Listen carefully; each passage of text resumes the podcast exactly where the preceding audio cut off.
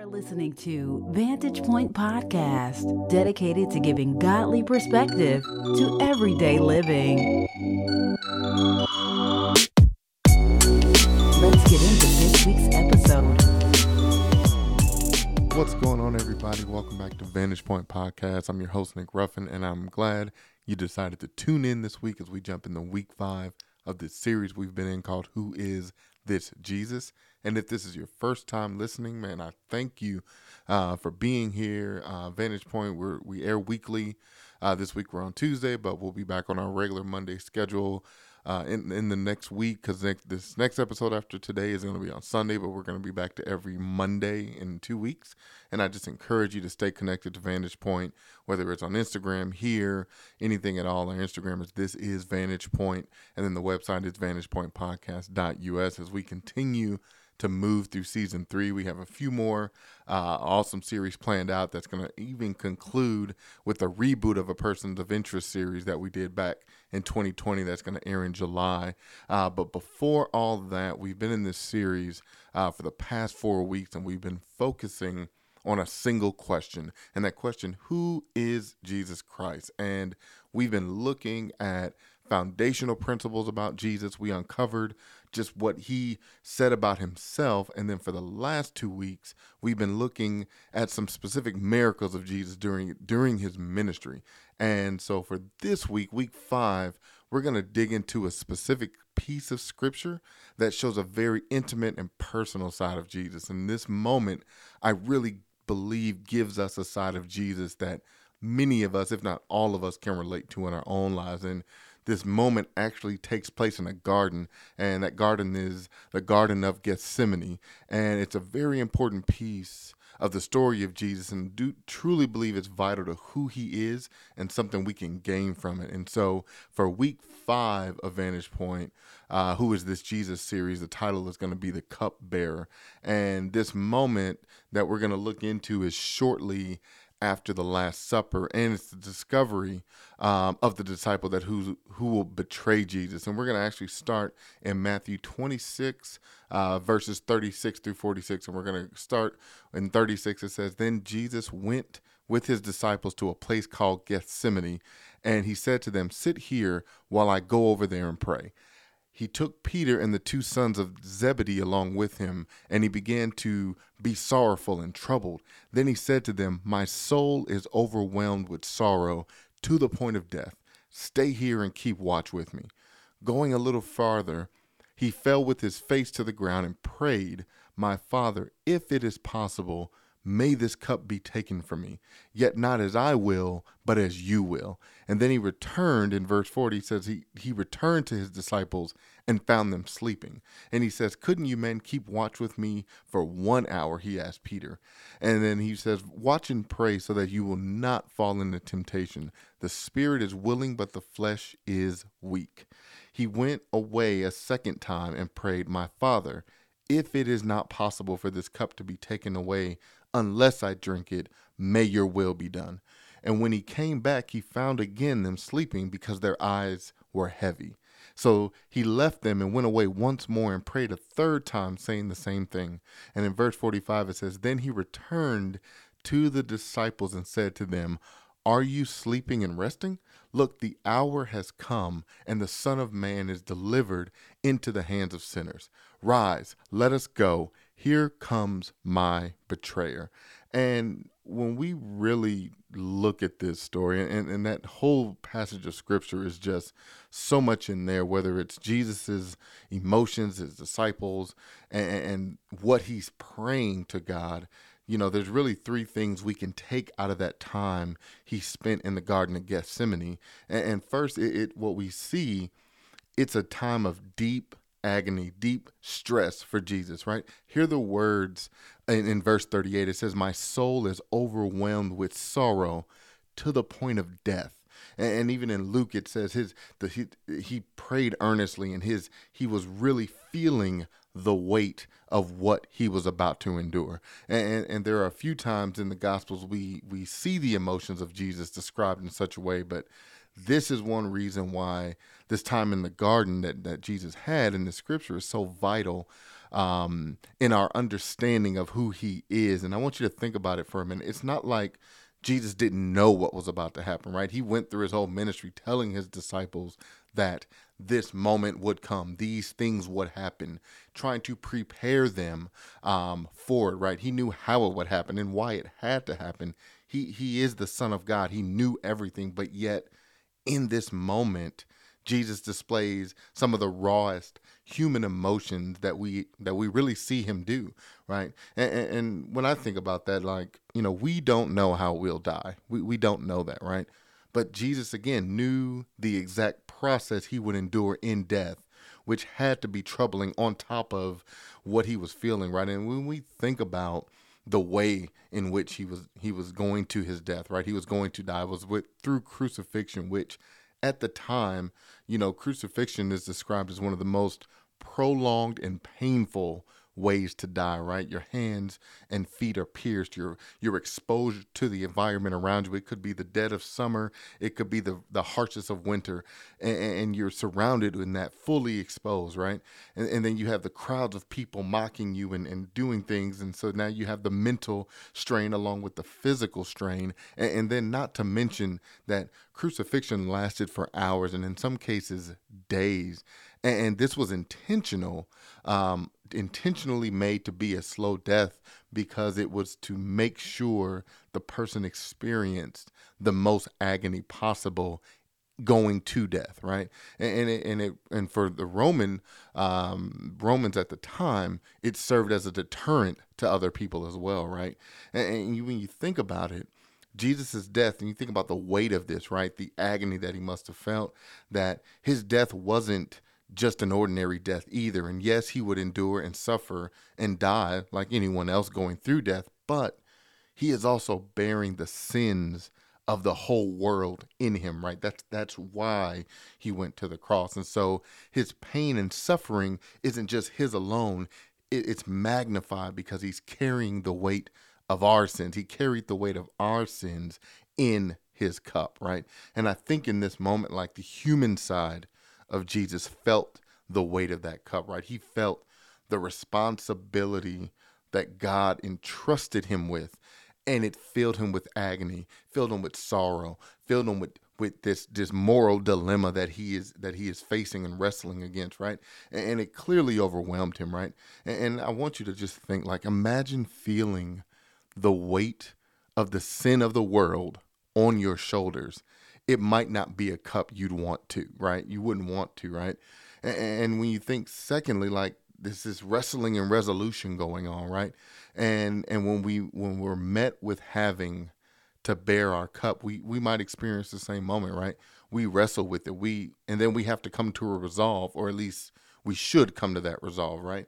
And, and you think about like getting a doctor's report that says you have cancer or a mother being told she you know there's a complication in her pregnancy uh, and, and, even if your moment isn't one of those things there there's always a moment of suffering a moment of taking your cup and having to wrestle with taking it wrestle with dealing with it whether it's the news or whatever it is right? And there's this you, you hear the news and you're hoping that that a miracle can happen or maybe you don't even have to deal with this right and, and then how come you know why can't we just not think about it and pray for it not to be right? Jesus literally prayed to god and said my father if it is possible may this cup be taken from me. Jesus prayed this three times to god. And when i think about this moment of prayer between jesus and god i look at my own moments of bearing a cup when when I, you know, when I haven't reached a moment of resolution, I, I may need to go to God multiple times in prayer, just like Jesus, and and, and be honest and be that and, and just really say, God, I don't like this.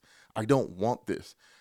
God, I hate this because the weight of it is a lot. It it's oh, I mean, my goodness, like how and why do I have to? But what's what's wild is that's not a surprise to God. The cup we bear, the feelings we have about it, and not our moment of resolution, none of it is a surprise to Him. And what truly helps us get from wrestling to resolution is having a relationship with God. And, and, even though Jesus has this real moment of wrestling, he finds his resolution through the relationship with his Father. And in this relationship, Jesus knows one thing the will of God will be done, and he is there with me through this, right? Jesus brought the realest emotions to the garden, and he left with a resolved spirit that closed the door on any doubt about what was to come, right? And I imagine like seeing the face of Jesus before uh, and after the third prayer, right? That deep wrestling look, right? That depth of it, trying to go, you know, back and forth, back and forth. Gotta go pray again. Gotta go pray again. And then at the moment of resolution, getting up and, and listen to his words in verse verse 46 it says rise let's go. Here comes my betrayer. In other words it's go time right? And, and third this garden was this moment was a time of weakness and failure right? And when we look at the disciples right in this moment they they just kept letting jesus down right? And at the beginning he told them to keep watch first prayer.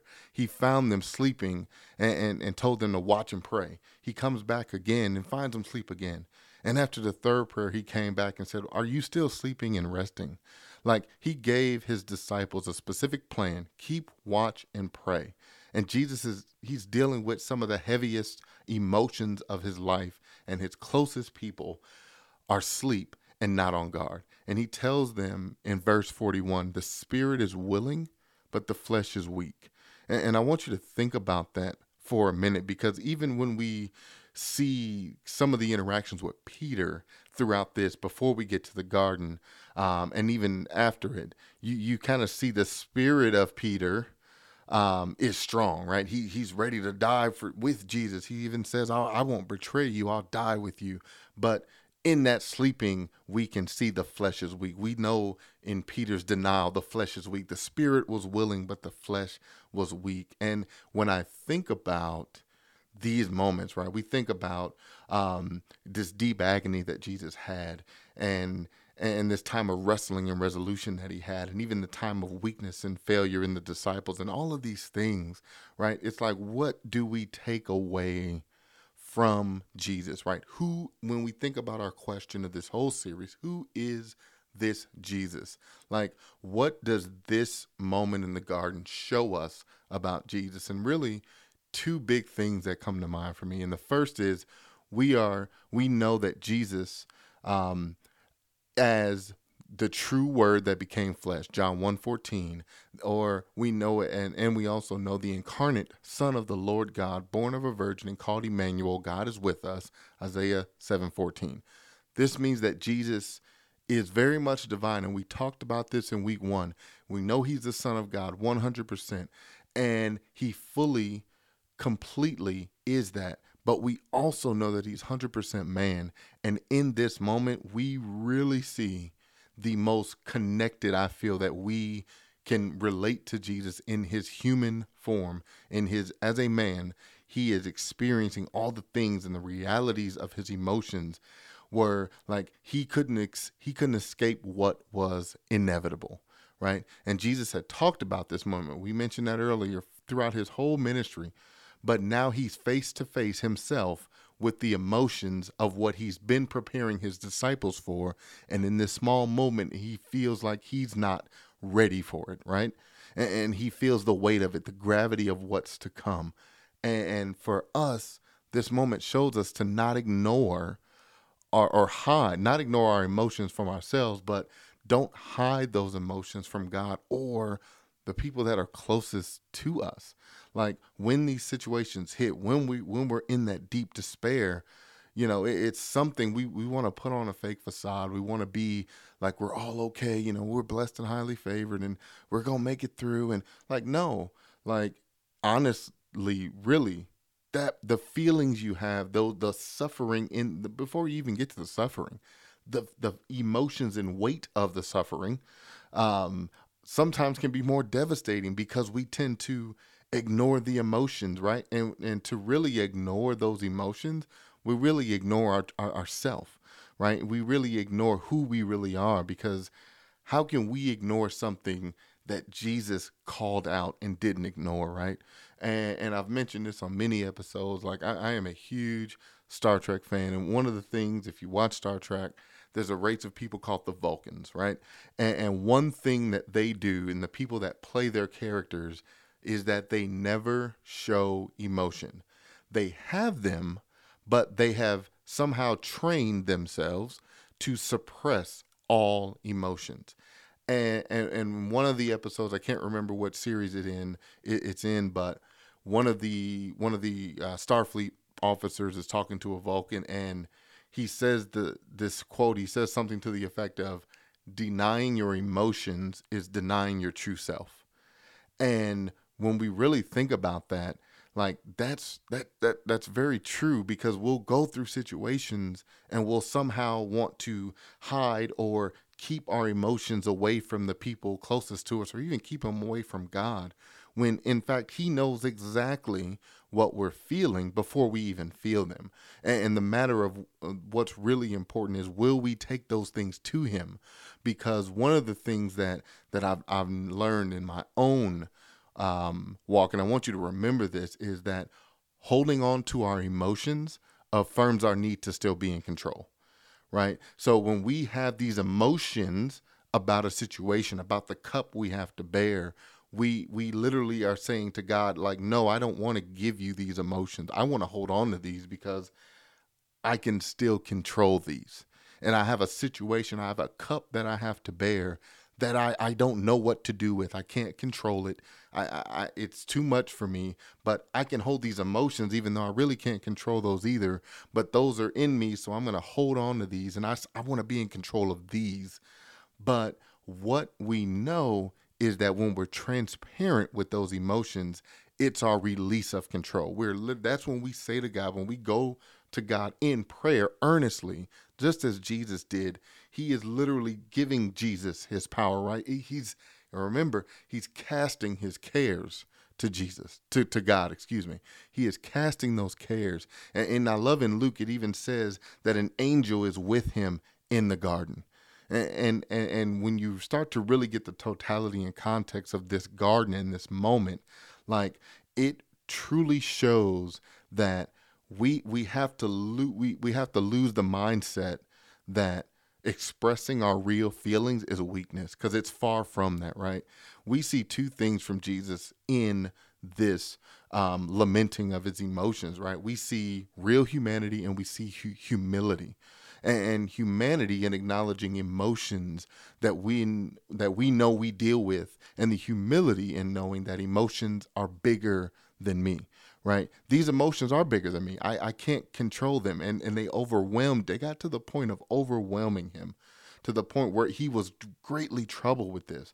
And, and the great news is like when you read this story and you get to the end and you get to verse 46 the thing that we know is that while those emotions might have felt bigger to Jesus in the moment, he comes to the resolution and the resolve that God is bigger than these emotions.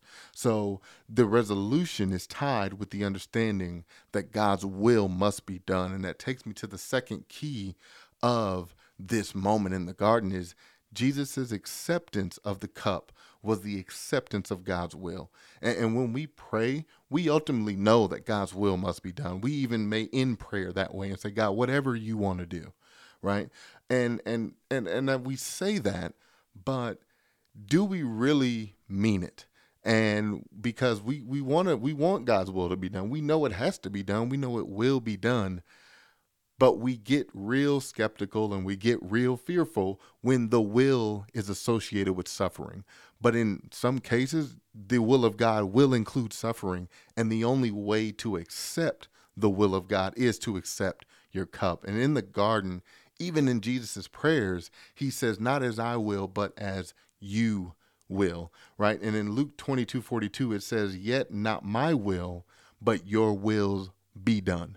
And while the emotions were high for Jesus, his strong prayers always led back to the will of God. And, and, and I mentioned it earlier, but you know, our cup may not be the death on the cross, but we're we're going to experience some other suffering of some kind at some way at some time. And it's going to be a suffering that honestly we're going to look at and we're going to think, "Oh God, nope, I don't want to do this. I don't want to deal with that. But let me tell you that to deny the cup is to deny God's will.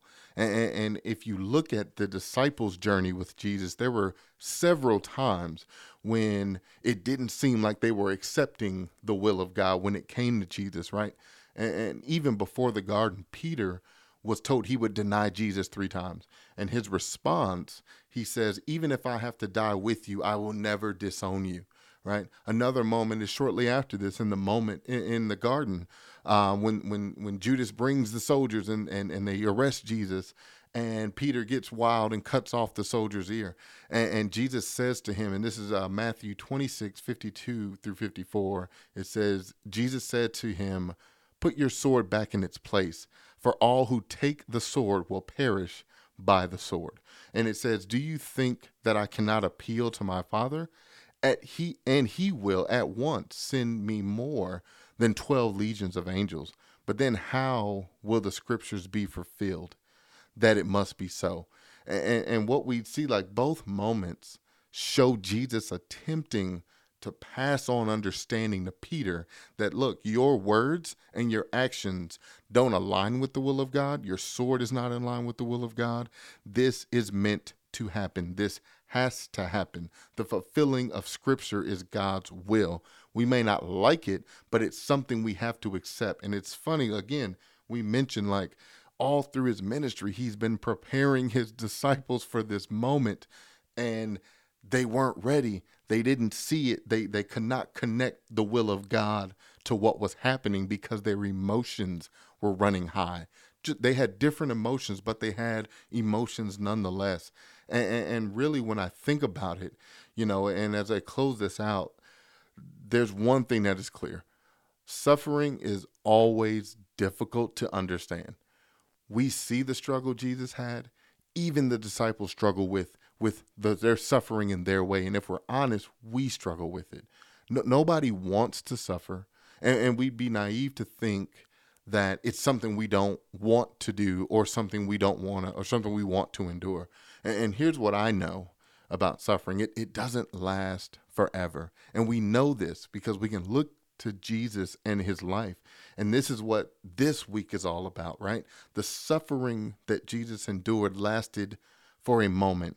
And then what we're going to find out in the next episode, and what we already know, is that he rose again. And, and I also know that suffering doesn't mean disobedience. And I love this quote by Chuck Swindoll. It says this way He says, When you suffer, that does not mean you're being disobedient to God. In fact, it might mean you're right in the center of His will. The path of obedience is often marked by times of suffering and loss. And I just, the way that is worded, it might mean, so the cup you bear might mean that you're not just in the will of God, but you're in the center of his will. Like I, I, I don't know like if that resonates with somebody, but when I hear the words right in the center of God's will, like I can't think of a place you'd rather be. If I'm right in the center, I'm right in the middle, I'm right at the place of God's will that I need to be and it might be suffering, it may not be. But to deny it is to deny his will. And, and and when I think about it, like even in the midst of our suffering, we know God is with us, just as He is in our highest moments. And, and that's what I, I love that you know we see that throughout Scripture. Jesus is uh, God is right there with Jesus, and, and, and we might think like, how can God be with us even through suffering? And again, it comes through having relationship with him. And, and, the reason Jesus can say, if there is no way, other way, do it your way, is because he trusts God. And, and, and we, like Jesus, have to trust God is with us in all we do and all we suffer. And accepting this life doesn't absolve you for suffering, right? Doesn't you you coming to Jesus and giving your life to Christ does not absolve you from suffering, but it does guarantee you won't suffer alone. And just like every week in this series, I'm going to extend this invitation of salvation to you. And, you might be out there suffering. You might be looking in the mirror and asking why. You might be asking God, is there another way? And God is saying, instead of me taking this cup, allow me to walk with you while you hold the cup. Let's pray. God, it's me. I want you to repeat after me. I don't want to suffer or do life alone. You gave your son Jesus as a sacrifice for me, a sacrifice given for me, even as I am now. I want a relationship with you. I believe Jesus died and rose and is in heaven. I invite you into my heart and my life as Lord and Savior. Amen. And I'm telling you, if you prayed that prayer, I'm, I'm so proud of you. You've stayed with us this week. You've, you've listened this your first time. But if you made that decision, I'm telling you, it is the best decision of your life. And believe me, you won't regret it. I want you to email us. This is vantagepoint at gmail.com. I have people that can, that I can connect you with, some insight they can help you on this journey. Stay connected with us and to this podcast as we continue to unlock and present God's word. And, and prayerfully, it's changing you, and prayerfully, you're gaining something from it. And I'm telling you, next week, we're going to not only close out this series, but it's going to be the first Easter message of a vantage point, and, and we're going to look at one last episode of who is this Jesus, and we're going to bring in this all together because now here comes the moment of the resurrection of Jesus Christ and the reason why it's so important and to understand the gospel and understand his life. And I just thank you again for rolling with us. We'll see you on Sunday.